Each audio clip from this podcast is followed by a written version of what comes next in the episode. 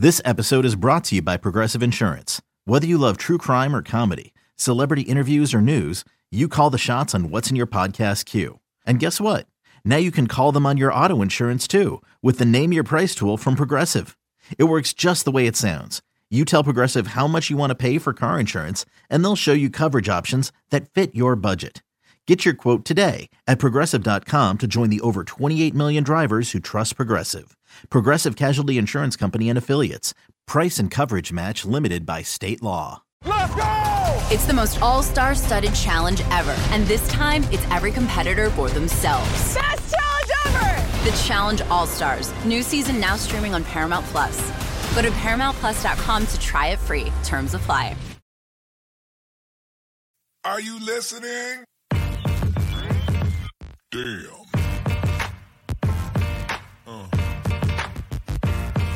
Yeah. Yeah. Yeah.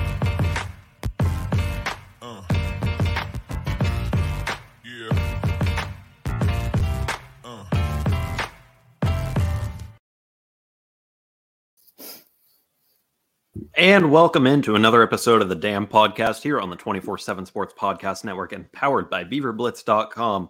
I'm your host, Carter Bahns, joined as always by beaverblitz.com publisher Angie Machado here on Monday, February 13th, the day after the Super Bowl, which is still not a national holiday.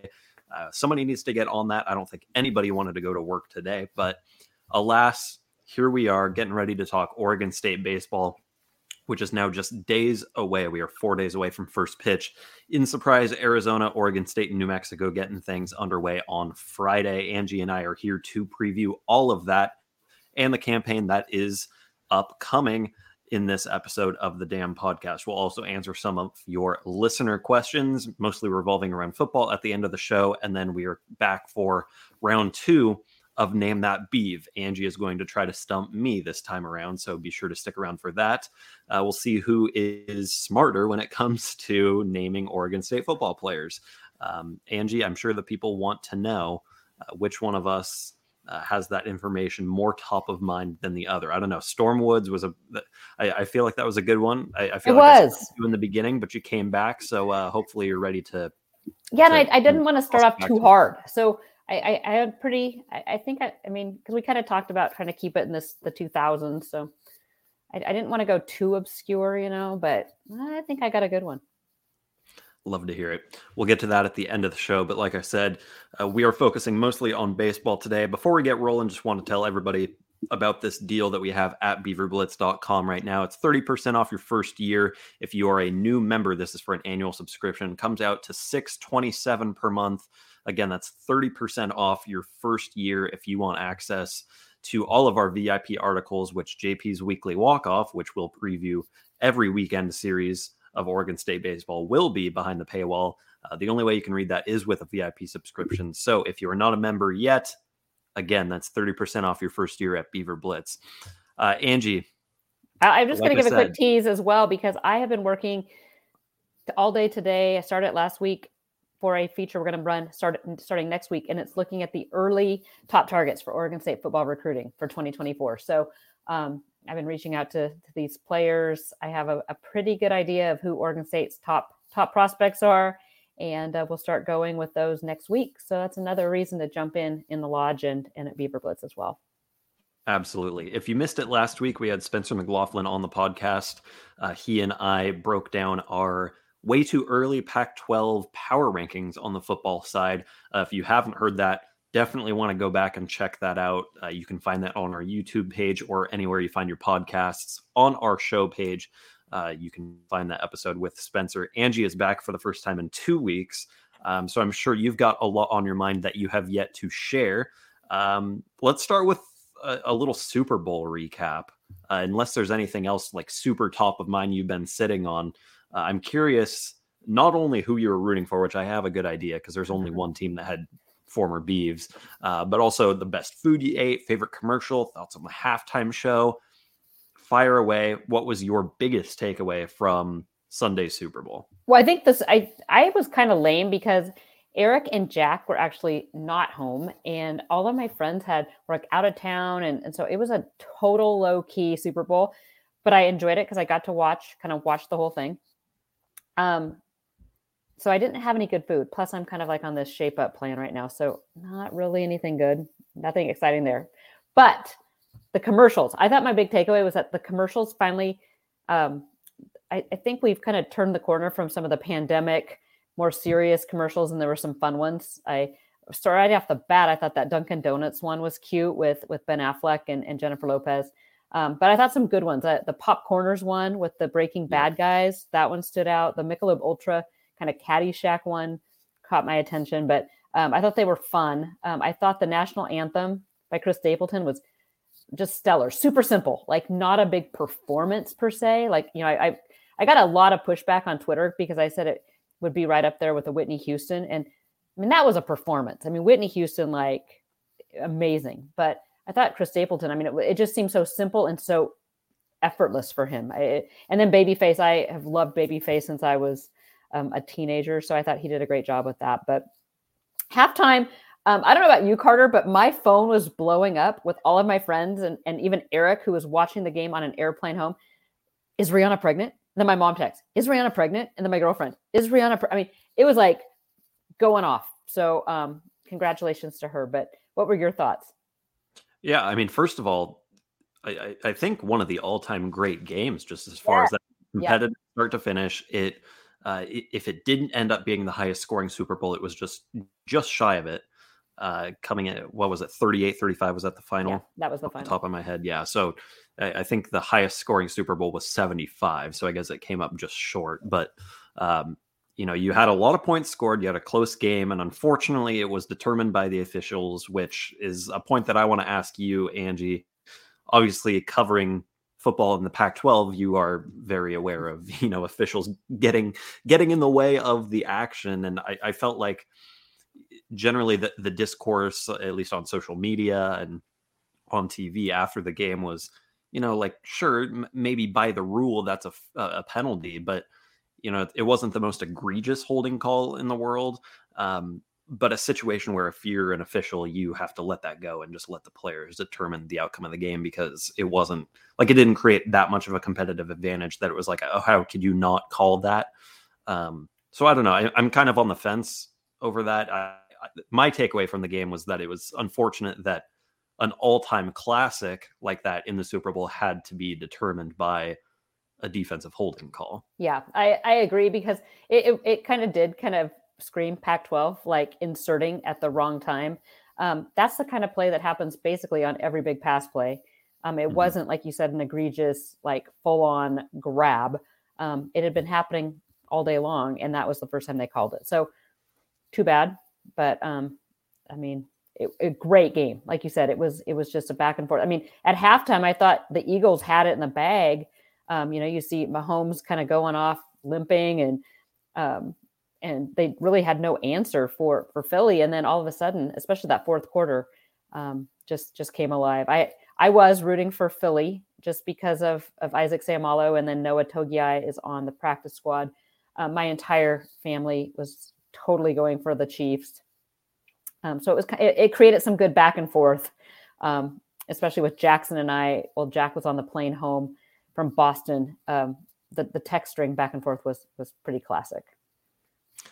I have to agree with you with the Popcorners commercial. Yeah. So what was unfortunate was they didn't actually show the whole thing during the game, because I don't know if you have seen the full commercial. They got most of it in there, but go YouTube that after we get off of here and go find the whole thing, because they cut over a couple of lines. I thought it was hysterical. If you haven't seen Breaking Bad, it probably didn't quite hit with the same gusto, but I thought it was pretty hilarious.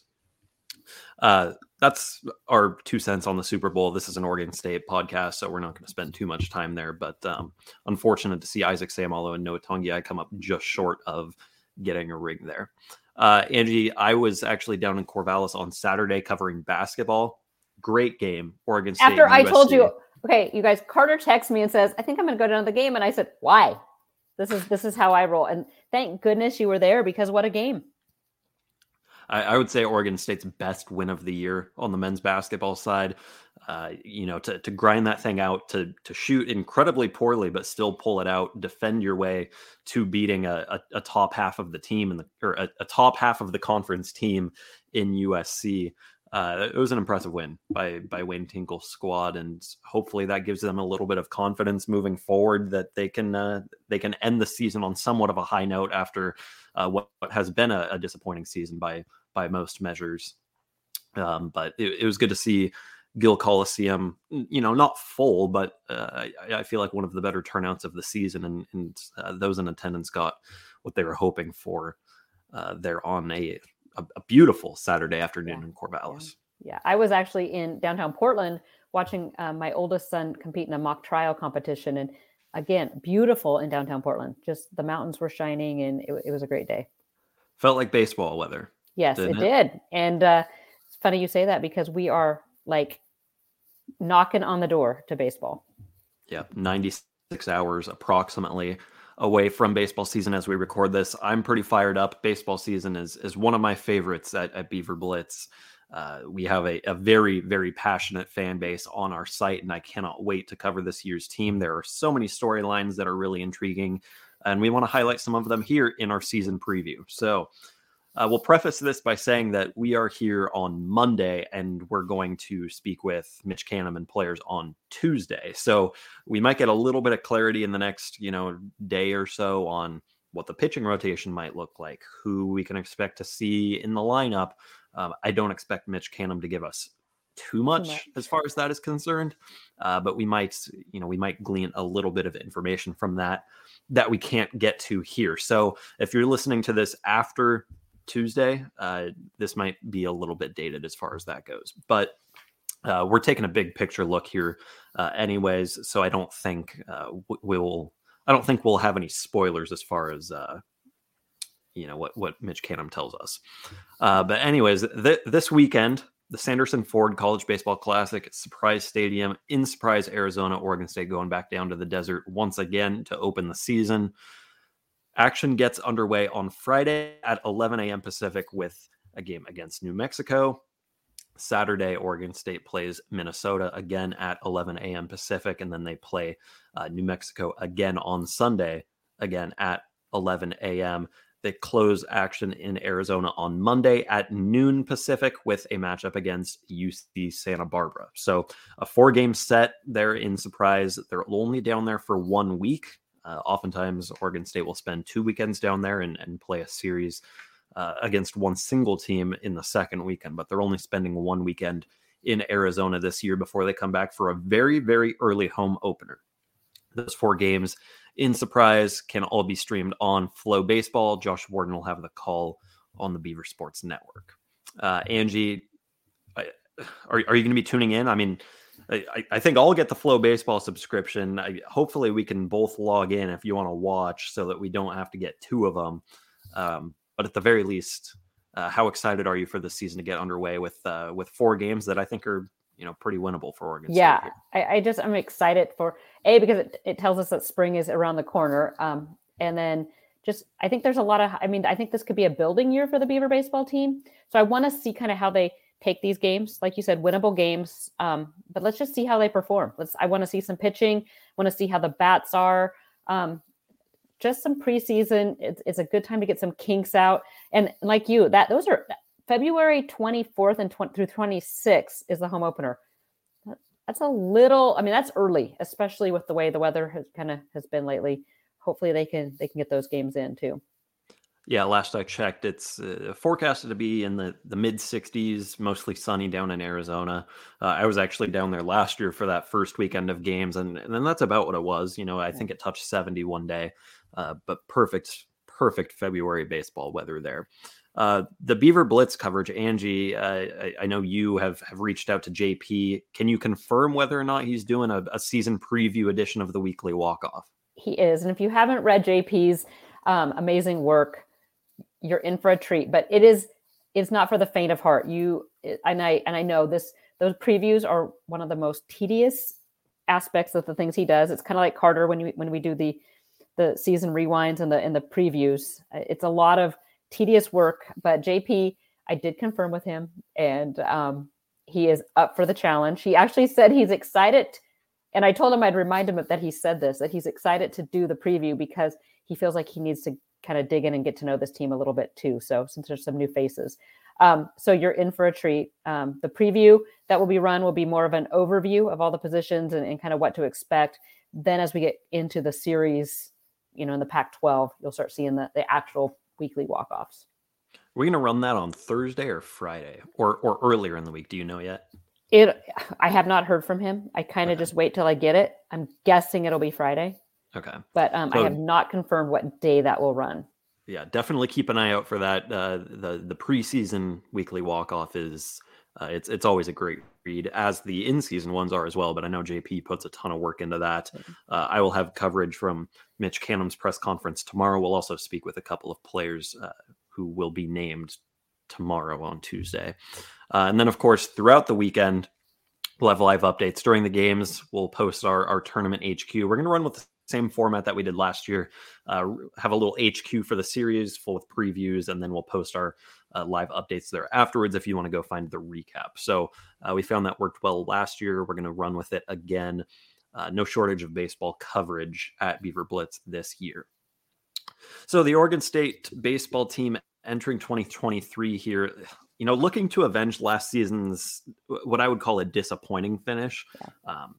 You know, it's hard to say that making it to a game three of a super regional that you're hosting is disappointing, but obviously coming up just a couple of runs short of making a trip to Omaha is pretty disappointing. Felt like with the talent Oregon State had on that roster last year, particularly on the offensive side, that, you know, maybe not necessarily a national championship was the ceiling, but at least competing for one and getting to Omaha felt realistic. So I think, you know, obviously coming up just shy of that is disappointing. But I know that the guys who are returning are using that as motivation. And Angie, I just kind of want your thoughts before we jump into all of this. I mean, is your expectation that Oregon State does avenge that and get to the College World Series, or do you view success for this team in what you called, and I think many people would agree, somewhat of a rebuilding year? Is success measured a little bit differently in a year like that, even with how far they made it last year? I actually don't. I mean, I know, you know, tomorrow when you talk to Coach Canham and the players, they're all going to be talking about Omaha, and that's the ultimate goal. And I love that. I love, but in my personal opinion, early preseason, I think for this squad, since it is such a young squad, there's a couple injuries. You know, we're hearing that guys won't be playing this season, or at least early this season. I really think, you know, competing for a spot in a regional and earning that regional trip. I think this is a big rebuilding year. Things can change. They have a lot of talent. It's just a matter of how quickly that talent kind of gets up to speed and game ready. We'll talk more expectations at the end of this segment, all sorts of, you know, preseason polls, rankings, and what have you. We'll get to that at the end. But I want to start by just kind of highlighting some of the schedule notes. And we're going to go up and down the roster, pick some players to watch, project the rotation, starting lineups, and all that. But just from a, you know, a 50-foot view of this season, the schedule, I think, lines up interestingly for Oregon State in that a lot of its tougher series come on the road, which I don't necessarily think is entirely favorable. But there are a ton of home games on the schedule, as there usually are. Oregon State's going to play most of its non-conference games at home. That home opener, like Angie said, set for February 24th versus Coppin State. Angie, over under on first pitch temperature at 5:30 p.m. on February 24th. I'm going to set that right around 42 degrees. Yeah, I was going to say like 40. I'm going to go with the under actually on that, because I don't know. I'm just watching the weather change here today on Monday, and they're actually saying maybe a chance of snow overnight. Yeah. I don't know. I'll believe it when I see it. You know, Oregon, Portland weather. But it could be chilly on that the 24th in the evening there. It was not long ago that I think Oregon State was down in Arizona, but Oregon was opening the season at home, or was at least the second week of the season, and it actually snowed at PK Park like the day before the game. That's what you run into playing baseball in the Pacific Northwest in February. You know, we don't get a ton of snow, but it does happen. So February 24th. I mean, we'll see. It's going to be cold. That is. I am looking ahead. So I think my oldest son is a senior this year, and he's planning to attend GCU next year down in Arizona. So I don't know, Carter. I might have to head down if they're in Surprise again next year.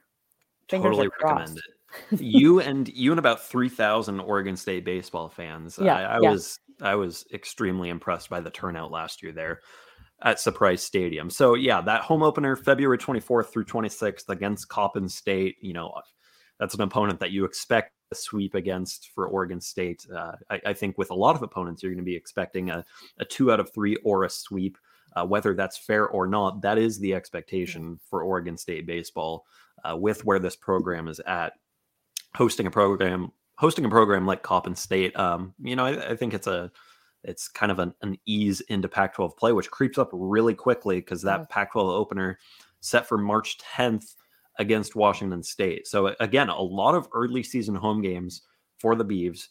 You come back from Arizona, host Coppin State, and then you've got a non-conference, and then Washington State comes to town. Curious to see how the Beavers start Pac-12 play because, when you look at where their tough series fall, it's kind of spread out. They have one in March, they have a tough series in April, they have a tough series in May. But starting with Washington State, I think, the Cougs have been solid, but not great. It gives Oregon State a chance to get some early season momentum there with a couple of cushier matchups early in the season, and then opening the Pac-12 with a team that's not necessarily projected to be in the title race. Yeah. I think you look at that, and it's a nice way to start the Pac-12 because I think Oregon State will be expected to at least take 2 or 3 against the Cougs. So, it's not like they're starting off with the juggernauts of the conference. So I like how that plays out, but I don't like how many of the tough matchups, like you said, are on the road. And that first one comes against Stanford the following week. So like you said, they're not playing the juggernauts of the Pac-12 in the first week, but they do it in the second week. Yeah. Go down to Sunken Diamond to play the Cardinal, who are projected to win the conference by the Pac-12 media. Again, I think 3 out of the 4 biggest series of Pac-12 play come on the road. This is the first one. It'll be nice to get out of Oregon at that point in March, because again, the best weather for Oregon State baseball doesn't necessarily come until like late April into May, particularly last year. Angie, I can remember 2 to 3 games where it was like legitimately sunny, and that is it. Last spring was horrible. Coldest, windiest, wettest baseball seasons I can ever remember. So I think going down to Palo Alto in March will be welcome, despite the fact that the Beavers will be playing probably their toughest opponent of this season. Yeah. It's a tough way, but you know what? I would rather. Part of me almost likes playing the toughest games early, because you should be at full strength. Your roster should be at full strength. You don't know. Stanford could be still trying to figure out their rotations as well, and some of their batting order. So I don't think it's necessarily a bad thing. Maybe try to snatch, 1-2 games from them, which, if they could take the series, it'd be a great way to start. I don't know if that will happen. I don't expect that to happen, but to be able to take 1 game from the Cardinal would be huge. Yeah, you're playing a series that's going to have Pac-12 title implications in the second week of conference play, assuming Oregon State plays up to its potential and finishes the season in the race. I think that series very early is going to have some implications there. The rivalry series falls in Eugene this year. Oregon State hosted the 3-game Pac-12 series against the Ducks last year. They go down to PK Park to open the month of April. It's the 6th through 8th. There's actually only 1 non-conference game between the Beavers and Ducks this year. That comes at Goss May 2nd. Normally they play 5 games, 3 in Pac-12, 2 non-con. Only 1 non-conference game this year, which I might look into that, but I believe, it's probably a scheduling conflict type thing. And then moving ahead to the end of that month, I think the biggest home series of the year comes against Arizona, April 28th through the 30th.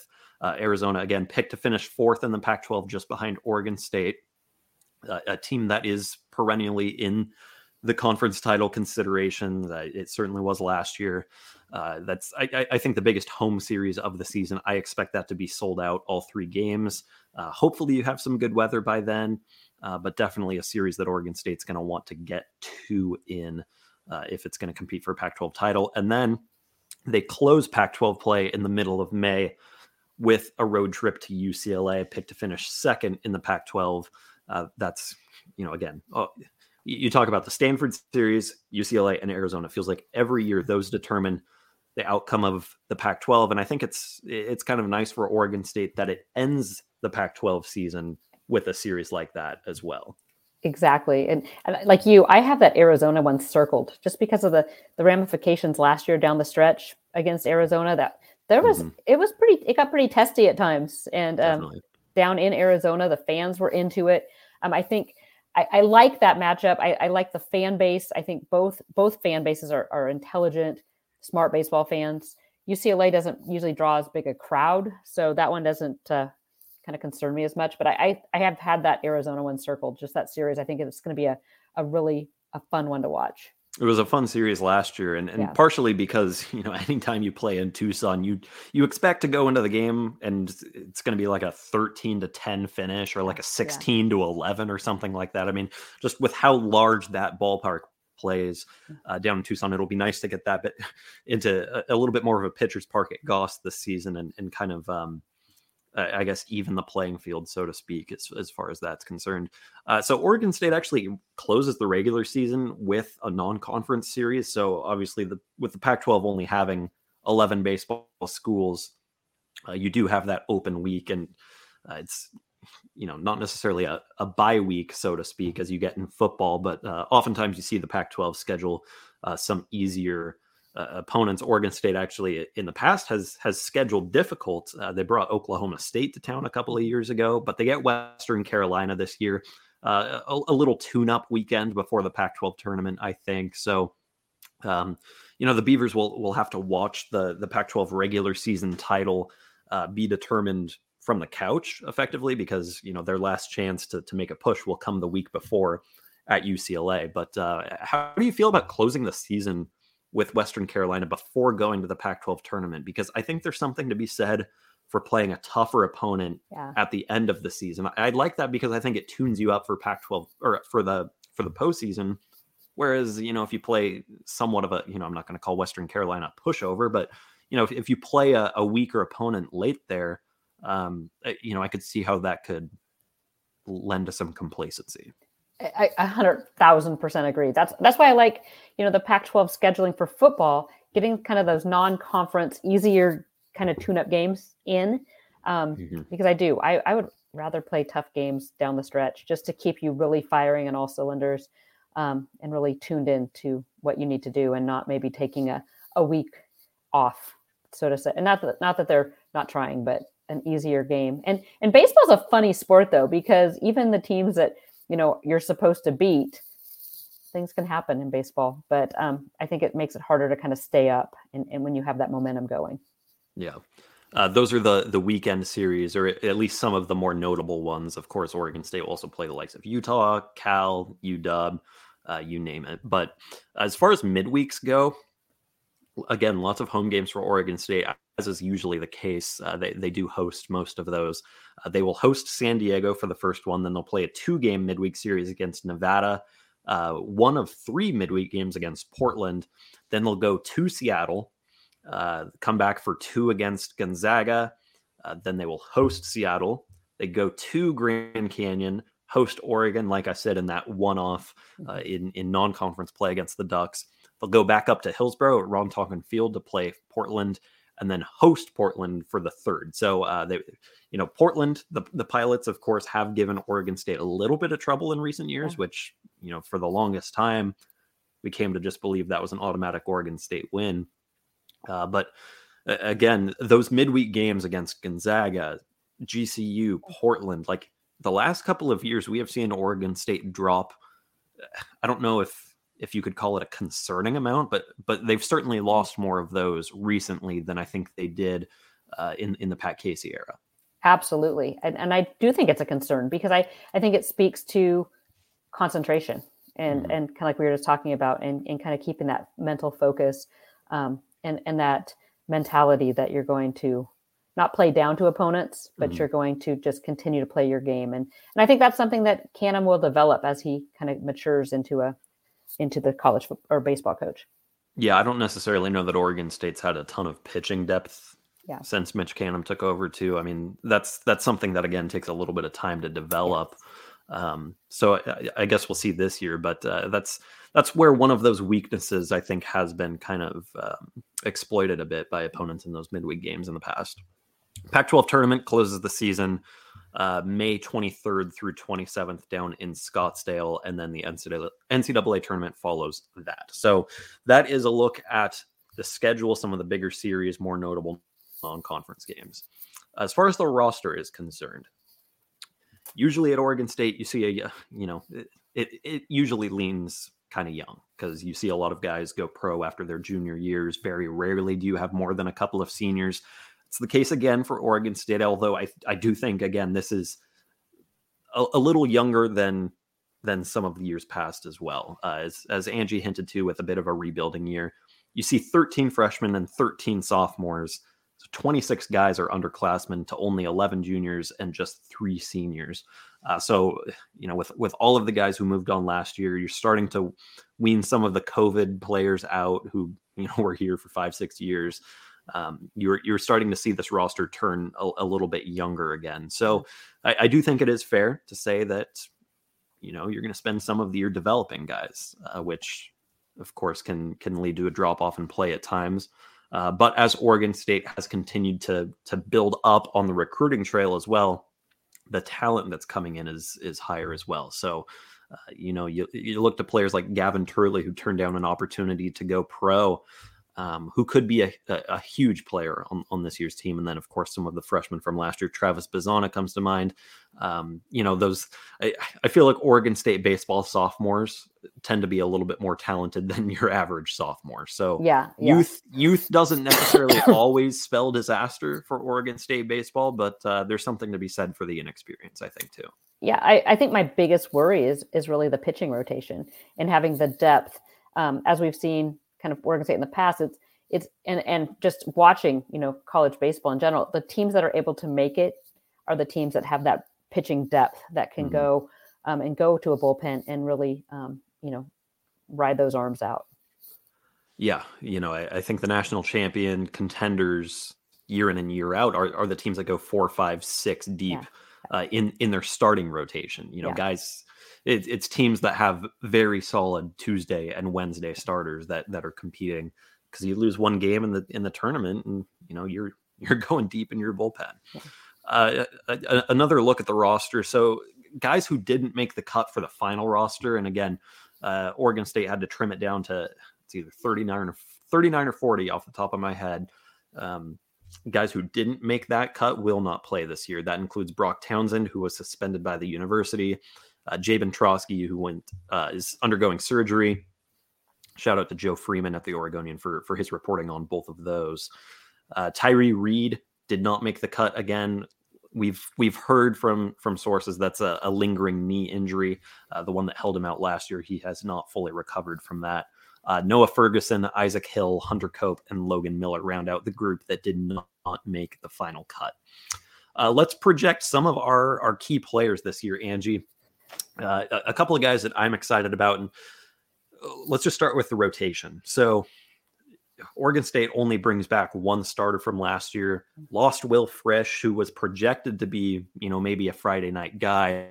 I listed my 3 guys who I think are going to take on these roles. Angie, if there's one that you're excited about between my projected 3 of Jacob Kamatz, Jaron Hunter, and Trent Sellers, who do you think has the best chance to step in and be that Friday night ace? I think Kamatz. I think Kamatz is the guy that's going to really take that next step. We saw glimmers of him this past season, but I think I'm looking for him to do some big things, and I'm excited to see Sellers. I want to see what he can do just after having the career he's had. But I think Jacob is the guy to watch. Yeah, you know, I think Jaron Hunter, what he showed down the stretch, really improving in the middle of the season. You know, I go back to those midweek games at Oregon where he just, I mean, he shut the Ducks down 2 weeks in a row, and it developed into a very solid fourth starter who I think is going to jump into this rotation and fit in very nicely there.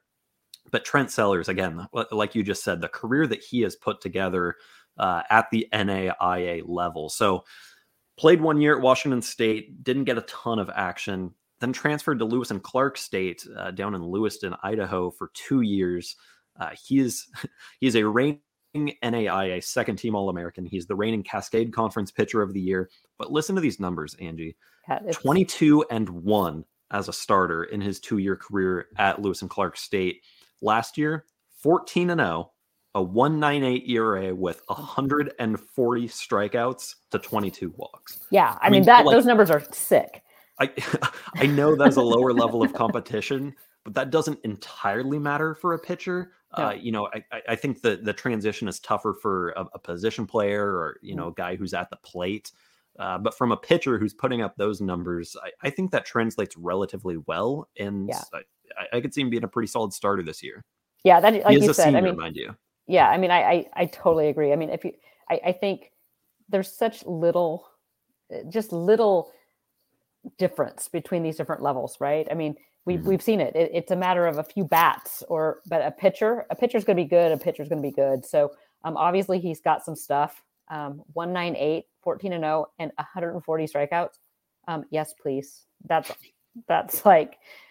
nuts. Those are like Cooper Jerby numbers, which earned him National Pitcher of the Year. Now, again, different level, but yes. I'm curious to see how that translates. Yeah, I want to see how it translates because, I mean, if he can stay healthy, that could be fun to watch. Yeah. If I was picking fourth and fifth starters, you know, those guys who are going to be competing for midweek spots, some of those 4-game series like you're going to see this weekend, Ian Lawson and Victor Quinn are two guys that Mitch Canham pointed to as guys who really took a step forward in their development. You know, I think you see them step into maybe the Jaron Hunter role from last year. Yeah. And that's kind of what we see at Oregon State, you know, the younger guys that kind of do those midweek, kind of the fourth, fifth guys. And then next year, hopefully be poised. But I love what I've heard about Ian Lawson. I think he could be a special one by the time he's done at Oregon State, too. Absolutely agree. All right, let's project our lineup in the field. I went and wrote this down. And so I don't know, Angie, if you... I hadn't seen it yet. So and I don't know if you have anything you want to add to this, but I'll start with some of the locks, and I think the first 4, maybe 5 here are locks. I think the infield is pretty much set in stone as we sit here a couple of days before the game. Smith were you surprised that Jake Ducart hung up his cleats? Called it a career? Not necessarily. I mean, again, you think about, like I mentioned earlier, some of the COVID guys who have been on campus so long. I mean, not only has Jake Ducart started as a quarterback on the Oregon State football team, transitioned into baseball full-time, spent a couple of years at Oregon State, then transferred to another university at Texas Tech and played a year there. You know, I think you just reach a point where you're just ready to move on. And for Ducart, who maybe didn't necessarily have a professional career in the cards, you know, it's, do you want to go to school for another year, or do you want to just move on with your life? Sorry, so I had to take a little side there because I saw Thomas Ducart's name there, so I had to we hadn't talked about it. Spoiler alert: Thomas Ducart. So no, I think your infield's set. I mean, that's pretty solid. I think Mason Guerra at third base. Yeah. So let's go down the line here. Yeah, let's start with the catcher position, where I've got Tanner Smith penciled in. I think he's a lock to start at catcher. You know, obviously at catcher, you'll see a little bit of rotation. Oregon State had some depth there again this year, even with Gavin Logan moving on. At first base, Garrett Forrester obviously is going to get the start there. Travis Bazzana at second. Now, we have heard, again, this is something that we've heard for almost a whole year now. Don't be surprised if he sees a little bit of action in the outfield. He did at the end of the season last year when he was kind of nursing a bit of an injury. I believe that was the case that moved him out there. Played a little bit of center field, I believe, in the Pac-12 tournament, if I remember correctly. Yeah, and he was awesome out there, too. So, just an athlete. Yeah, I think Kyle Dernedde at shortstop. Again, this is a spot where you would really have liked to get Jabin Trosky back into the lineup, but unfortunately he will miss the year with surgery. So your shortstop depth and really your depth on the left side of the infield, I think, takes a bit of a hit with Trosky going down. But Kyle Dernedde, of course, an elite defender. It's just a matter of can he take another step forward offensively and become a more well-rounded player. That will determine, I think, his ceiling there. And then, like you said, Mason Guerra at third base showed a lot of flashes in the second half of the season. Third base was a revolving door for Oregon State last year. Errors left and right, not a ton of offense. And so I'm curious to see if Guerra can step in and be more of an everyday starter kind of guy who can give you consistent production in the field and at the plate. Let's move to outfield now. Angie, three guys who leave in Wade Meckler, Jacob Melton, Justin Boyd. So huge. I mean, huge losses, not only just for their defensive skills, but they were huge at the plate too. I mean, I think when you look at this team, that's really, yes, you lose a couple pitchers, but that's where I kind of, the production those three guys had at the plate too, offensively it's going to be hard. It's going to be hard to replicate. And I think that's why you see Oregon State maybe being overlooked in air quotes by some of the national rankings. I mean, Oregon State's unranked in one of them. Most of them have them at 23. I think most of the concern comes from the fact that you were replacing three of probably outfield. Your top four offensive producers and who just happen to be your entire starting outfield. So who I expect to fill in for those three guys, I think Gavin Turley, as a first-year freshman, steps in. I mean, everything we've heard about him is very reflective of the hype that surrounded Travis Bazzana last year. And obviously, I mean, Bazzana wasted absolutely no time. He was an absolute star at Arizona that first weekend and then turned into one of the best freshmen in the country. So I think Gavin Turley has that potential. Again, turned down a professional career, an early start to his professional career to come to Oregon State. You'll get 3 years out of him. I think he'll bring a lot to the table right away. Brady Casper, who's been on campus for a few years now. We have heard from a couple of the players that he's one of those guys that could be like a Wade Meckler who, pops late in their career, somebody who's developed for a couple of years now behind All-Americans. Look for him to pop potentially this year. I think he starts this weekend. And then Ruben Cedillo, who transfers in from Lynn-Benton Community College, like so many of these guys do. I mean, so many of Oregon State's key producers, particularly in the bullpen, have come over from Albany, playing a year or two at Lynn-Benton. Angie, we talked about Trent Sellers coming in from Lewis and Clark.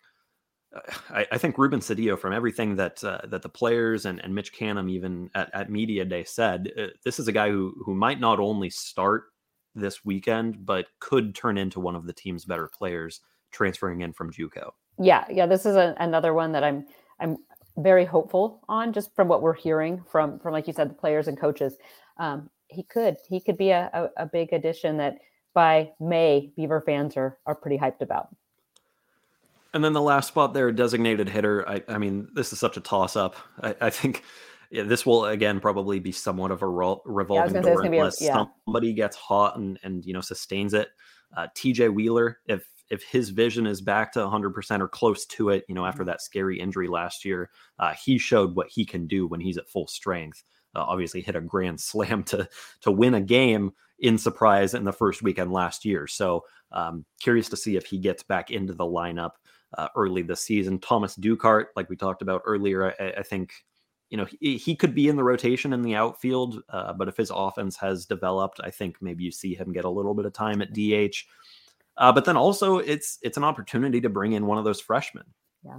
I think this is going to be, I think especially early, this first month is going to be a lot of plug and play, just seeing how guys react and how they're looking. And I think we're going to see Mitch Canham go with the hot hand too. If TJ Wheeler is able to go and he's looking good, or, if one of those freshmen just seems in practice to be, feeling it, I think we're going to see kind of, like you said, a revolving door there. Moving to the bullpen now, as we kind of round out our roster projections, Not going to go all the way down the roster as far as pitching depth goes, but just some of the top bullpen arms that we see as being influential this year. Ryan Brown at the back end, you know, there was a lot of discussion about maybe does he move into a starting role? They stretched him out when he was playing with the Corvallis Knights. It sounds like, at least for now, he's going to continue to come out of the back end of the bullpen. Mitch Canham said, you know, we don't necessarily have a set closer, but Ryan Brown will pitch in the highest leverage situations, whether that's the eighth inning playing matchups, whether it's the ninth inning holding on to a lead. You know, that's very matchup dependent, but Ryan Brown will be that top arm in the back end of the bullpen. Ben Ferrer, I think will be Oregon State's primary long reliever. I think he is probably the, if not the most talented arm, the second most behind Ryan Brown. In that bullpen, somebody who you could start on the Tuesday if you needed to. I mean, they did last year, I believe, give him a spot start or two. Ben Ferrer, of course, I believe he ended up with an All-American honor last year. One of the top relievers in the country, statistic-wise, comes back for his senior year. I think the sky's the limit for Ben Ferrer. And then just rounding out that group, AJ Lattery, showed a lot of flashes last year when he was healthy.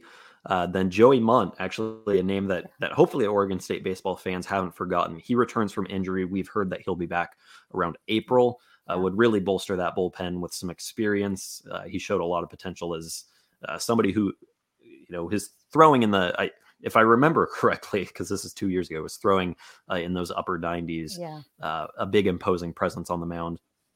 And then a freshman, who has, again, gotten a lot of hype from those we've spoken to, Mitch Canham, Travis Bazzana, Garrett Forrester, all hyping up AJ Hutchinson. No, there's only one N in Hutchinson. Comes in as a freshman and, again, highly regarded by those who have faced him in practice. I'm excited to see Ferrer because I think, and I'm excited to see where Munt is as well, because I just think, I mean, he was so imposing a couple years ago. Yeah. A couple freshmen to watch for. I already mentioned Gavin Turley, Easton Talt, Dallas Macias, two of the higher rated recruits that came in this class. Dallas Macias, actually the Colorado Gatorade Player of the Year. AJ Hutchinson, as far as pitchers go, AJ Hutchinson, like I just said, Nelson Kelio, Tyler Mejia, and Aiden Jimenez are three guys who Mitch Canham said are some of the more talented freshmen on the roster. All right, let's close out this season preview with some expectations, both from the outside, from the inside, and then a little bit from us as well. So Oregon State, like we've said, picked to finish third in the Pac-12 by the conference's media, behind Stanford, behind UCLA, and just ahead of Arizona.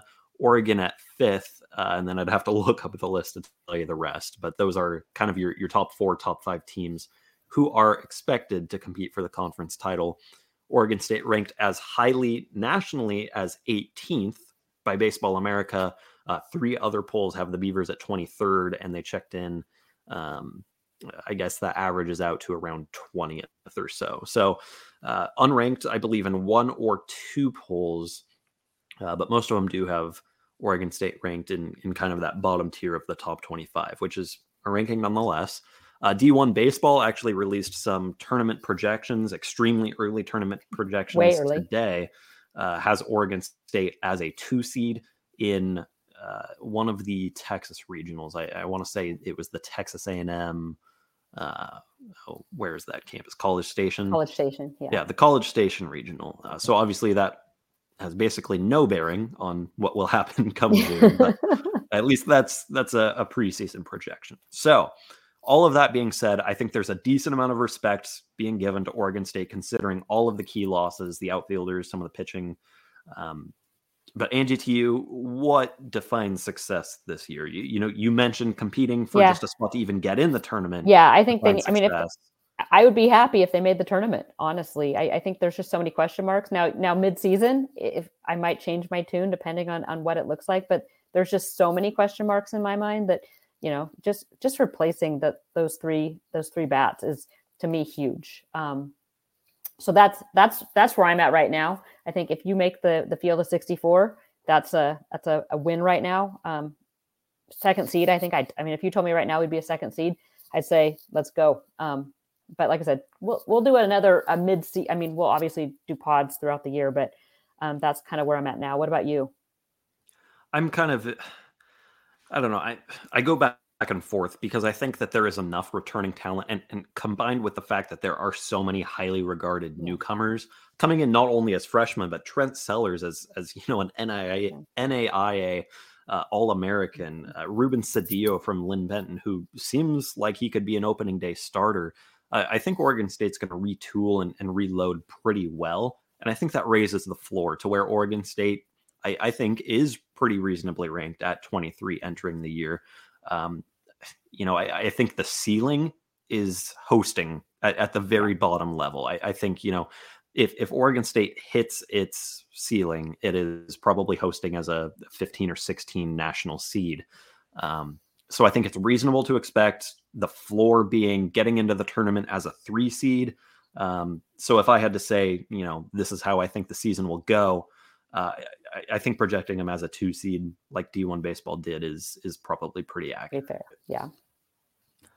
All right, Angie, that concludes our baseball season preview. Again, if you want to follow along with us throughout the season at Beaver Blitz, we're going to have a ton of baseball coverage like we did last year. JP with his weekly walk-off. I'll be at games all year long with live updates. We'll have our tournament HQs. Angie will be in the lodge holding it down with our premium members. And if you're not a premium member right now, just a reminder that we do have 30% off your first year at Beaver Blitz. That comes out to $6.27 per month. It's a great deal for those who have not signed up yet.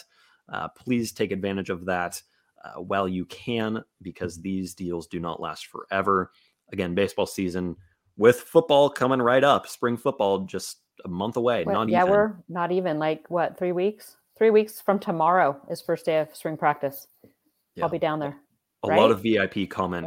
A lot of VIP content coming your way soon. So we want to make sure that everybody listening to the damn podcast has access to that. And again, if you are not a member yet, 30% off your first year with an annual subscription. All right, let's close out this episode with a few damn questions, and then we'll go to Name That Beav to close it out. Angie, I think we only have time for a couple of questions, so I want to highlight the ones from the lodge first. Yes, and I love Meet Mr. G. Gray's because I saw this. It's such a good question. So all right, I'll fire it away. Okay, I'm going to ask you, would you rather see OSU built like the Eagles, run heavy, mobile QB, and a strong defensive line, or the Chiefs? Pass heavy, accurate but elusive QB, and a blitz pressure defense. Super Bowl themed question. That's why I put it at the top. Yes. Very timely. And I want to hear your answer because I want to give you some thoughts that I had yesterday actually watching the Super Bowl. Okay. I think we're going to be kind of similar here. I like the thought of Oregon State being built like the Eagles, because that's kind of how it has been built actually recently. Very run heavy, mobile quarterback. Think, you know, the Chance Nolan era. I think you get more of that with DJ Uiagalelei and a strong D line, which actually Oregon State kind of had this year with the number one rush defense in the Pac-12. If that was the recipe to getting to 10 wins, I think you stick with it. So I think Oregon State kind of fit that mold, a run heavy team with a somewhat mobile quarterback with Chance Nolan at the beginning of the year. But again, you get more of that this year. And if the D line can continue to improve, if you can continue to stifle opposing rushing attacks, I feel like Oregon State could dominate in the trenches on both sides again this year. And like I said, if it got you to 10 wins last year, what can it do if you have more talent this year? I think following kind of the Eagles blueprint there fits what Oregon State has at its disposal. Yeah, so when I was watching the game, actually, like not having at a party, I was able to listen to and really watch. And the announcers actually went on and talked about just how the Eagles, with their, like, they have the best offensive line in the country, that defensive front and that run first. You know, they said this is kind of the shift of the NFL right now. Is it's going even on like first and second downs. Typically, you know, you're just seeing the run, and even on traditional passing plays. But getting those chunk yards so that you don't necessarily have long. I kept watching it thinking, yeah, man, the Beavers actually really followed very closely kind of the Eagles, that, you know, the strong offensive line, the run first, mobile quarterback. I just I like that. Although you got me there, Mr. Gray, with a little bit of blitz pressure on the defense. But watching that first half and what the Eagles were able to do offensively and keeping that defense off the field, or the blitz defense was not handling that very well. So no, I'm going with the Eagles too. I also think that the Eagles' strategy of, hey, we're at midfield. It's a 3rd and 7. Let's just run it and set up to go on 4th is very similar to how Jonathan Smith and Brian Lindgren have designed their aggression on 3rd and 4th. And going for 4th. Yeah. Particularly when they had Jack Coletto at their disposal. I mean, Jalen Hurts being potentially the most effective sneak quarterback in the NFL last year, I think is kind of similar to how the Beavers used Jack Coletto. So again, I feel like Oregon State was already kind of following the same model that Philadelphia found so much success with this year. And so if you can double down with it, if you can retool those positions, like finding a Jack Coletto, or if DJU does turn into, a very elusive, but I like DJU quarterback, then I think DJU and a quarterback sneak. You don't need Jack Coletto when you have a 200 and what is he? 240 pound quarterback. Yeah, I mean, I haven't seen what they've listed him yet. We'll see spring camp when it comes around. That roster will be released. But a great thought-provoking question from Mr. Gray in the Lodge. All right, moving on to this question from OCDSoft01 in the Lodge at Beaver Blitz. Alton Julian missing spring camp, is it precautionary or a setback? Do you have any insight? No, so you guys knew he had an ACL. He was out for the year. He had to have another scope done last fall, just to kind of clean up some scar tissue. That's why he's out. It's precautionary. He's good. He'll be ready to go. And I also, if you saw the news that Jack Velling is out for spring, I believe he's back. It's a shoulder, I believe. So he's been spotted on campus with a sling, which would be similar to like a labrum. So that's our guess there, but he is supposed to be back by summer. So not worried about that either. We'll have more injury news during probably that first week of spring camp to get a little clarity on some guys. And I'm sure there will be a surprise or two as well on day one when we're down there and, so-and-so is not in pads. Yeah. Well, I guess nobody will be in pads on day one, but you know what I mean? Next question from William, 1974. Will we have the pieces for a good secondary? It seems like edge rushing may be better. D-line should be good, but to be really good, the whole defense needs a little improvement. I think that's a fair assessment. And I think there is probably a healthy amount of concern around the secondary, just considering how much talent you lose with both of your starting corners, one of your starting safeties, and 3 guys who have been on campus for a long time. And, 2 of them at least are heading to the NFL Combine. How do you reload in the secondary? I think Angie and I are both kind of... I think we're kind of leading the charge on like, don't be concerned. Oregon State has talent in the waiting, but I'm still a little concerned about the depth. I'm concerned about the depth too. I think it was huge news when Ketan Oladapo said he was coming back, because that gives you a really key piece there. I think Ryan Cooper showed a lot this year and should take another big step forward. I mean, he was a first year in the system last year. I'm excited about Jaden Robinson, and I know he graded out. If you talk to coaches, Jaden Robinson actually graded out as one of the top DBs on the team those last 3 games of the season. So I think they're expecting him to take another big step forward. And but it's the depth. Akili Arnold. There's a lot of players there. It's just a matter of depth and taking that next step. Completely agree. We had a couple of really fun questions come in, and I wanted to get at least one of them in, but I do want to save time for Name That Beav. So let's just really quickly hit one of them. And sorry to anyone whose questions didn't get answered, and sorry to anybody who left questions on Twitter. Again, we do like to prioritize the members in the Lodge. These are both we'll get good to ones, though. Questions next week, though. Let's start. Let's just do this one and then move on to Name That Beav, Angie. Okay. So from What in the Blue Hell OSU. They just simply ask spring vacation spots off the beaten path. Angie, are you going anywhere for spring break? Second of all, what are your favorite spring vacation spots? Yes, Palm Springs. That's where we're heading this year. We're heading to Palm Springs or Palm Desert, I guess. I love going down there. I love going to the desert. But if I had my choice and like money wasn't an issue, I don't know. I would love to try to go to Costa Rica or something.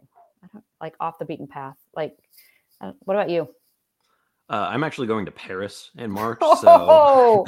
So Carter's going to miss a couple spring practices, but I got you covered.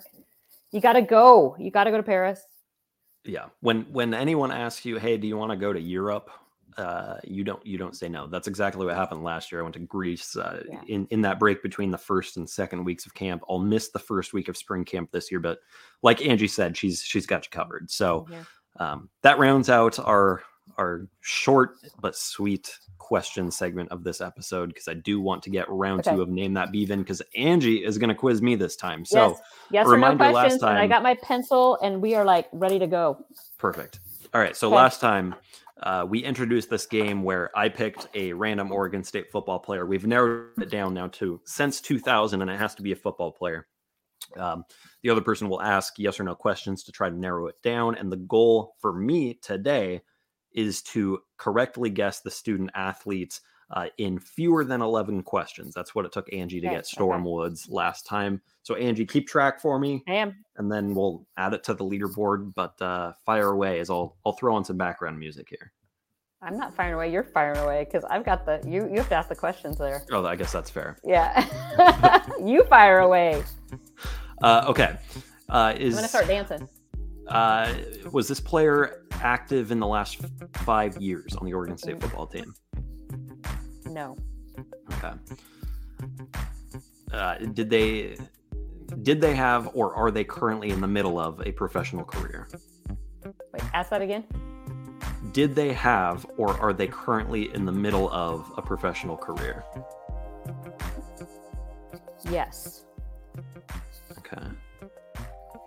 Did this player play on the offensive side of the ball? No. Is this a defensive lineman? Yes. Hate you. Is it Scott Crichton? No. Oh. Okay. Oh, I know who it is then. Is it Dylan Wynn? No. Oh, shit. Oh, I thought I had it. Because okay, so a little insight here. I was actually gonna, I was gonna go with Scott Crichton for you until we decided to flip it. Oh, man, that would have been funny. Okay, not in the last 5 years, but had a professional career as a defensive lineman. Anyone in the chat want to give me some hints? Defensive lineman, and it's not Dylan Wynn. Interesting. Okay. I couldn't pick some of my favorites because then it would have been easy. So, okay, did this person play for Mike Riley?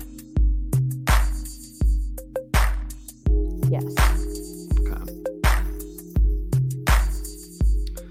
Did they graduate before 2010? No.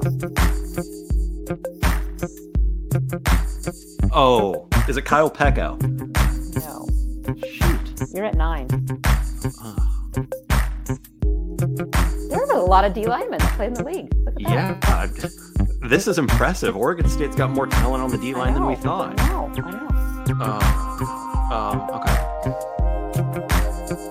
Okay. So it's not Pecco. It's not.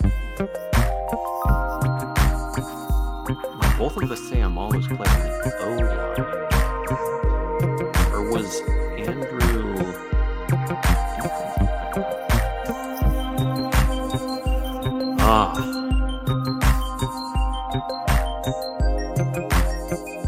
Does Obum Gwasham count as a defensive lineman? Yes. Is it Obum Gwasham? No. Your dad. Check out. Dad comes in clutch. Is it Stephen Paya? It is. Okay, 12, dude. I beat you. Woo! You got me. I mean, I would say all of my guesses were... They were solid. They were solid. They were solid. Yeah. Obum wasn't. I don't know if I would have gone Obum because I don't think he played pro, did he? He did. He had a short stint with the Seahawks. Yep, you're right. Yeah. No, Stephen Pye, obviously. I mean, that fits the criteria there. Yeah. Yeah. Well, you got me. Yay, that was fun. All right. Well, we'll try it again next week. I'll give it back to you, and I guess you'll just try to beat your own personal best because I'm not very good at this game. You beat me. I just have a lot more history, Carter. A lot more history. But you know what? That just gives me more names to clutter up my mind, though. See? Yeah, that's true. Although, I mean, even though I was like in middle school at the time, I was following Oregon State football pretty closely during the Stephen Paya era. I was trying not to be super obscure, so I actually went to the list of All-Americans. That's where I drew my and I thought if I went with like Brandon or James or Quiz, or one of those guys, that's too obvious. Easy. So then I'm like, okay, we'll go Stephen Paya. I thought that was like pretty easy, but then I totally, there were a lot of guys that. Well, you think it's easy, but then you remember, I mean, Crichton, Wynn, Pecco, like these guys are all NFL. Well, I mean, CFL for Dylan Wynn, but Nice work, Brad Baines and Tim Bedford. You guys both got it correct. Yeah. Shout out to the YouTube chat. Came in a little bit late for me, but go take that up with your dad. Yeah. Tell him you need to help you next time. All right, Angie, anything to add before we get out of here? No, I'm just super excited for baseball. And like I said, make sure next week, starting next Monday, the 20th, I've been working the phones, talking to a lot of 2024 recruits, and we'll have position by position breakdowns of some of Oregon State's top prospects. Early look. Sounds good to me. We'll have all sorts of baseball coverage this weekend as Oregon State kicks off the 2023 baseball season in Surprise, Arizona. We'll come back next week to recap the weekend that was. We might have to go later on Monday since they will play Monday afternoon, but we'll recap it nonetheless. Until then, you can follow her on Twitter at Angie Machado1. You can follow me at Carter Bahns, and we'll talk to you next week for another episode of The Damn Podcast.